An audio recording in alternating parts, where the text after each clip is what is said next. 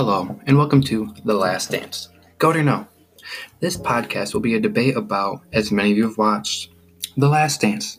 For those of who have not, is a documentary about Michael Jordan and his last couple years of being a part of the Chicago Bulls organization.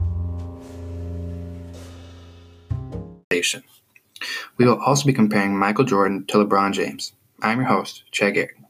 If you are interested, go ahead and subscribe to us on YouTube, Spotify, or Apple Music.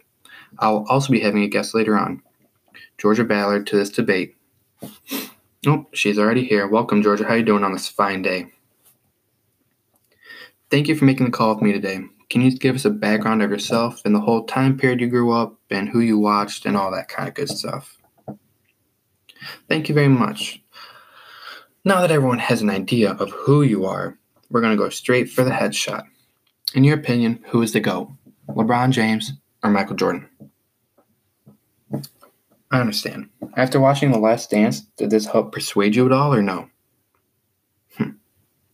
Well, seeing how the defenses played so much more physical back then, do you think LeBron could have lasted or even dominated like he does now, where he has the ability to sit out one or two games and rest and heal up while Michael Jordan never did that?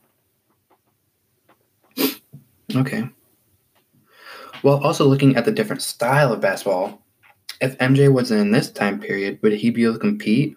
Because they are very good shooters like Steph Curry, Klay Thompson, and many, many others, while his game type was a drive and finish through the contact. Okay, I can understand that one.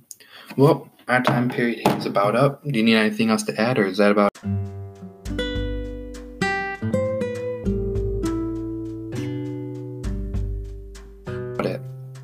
All right, that's about it. Thank you very much.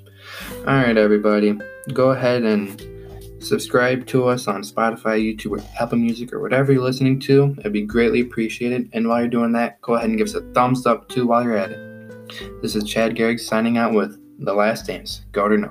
Stay tuned for our next podcast.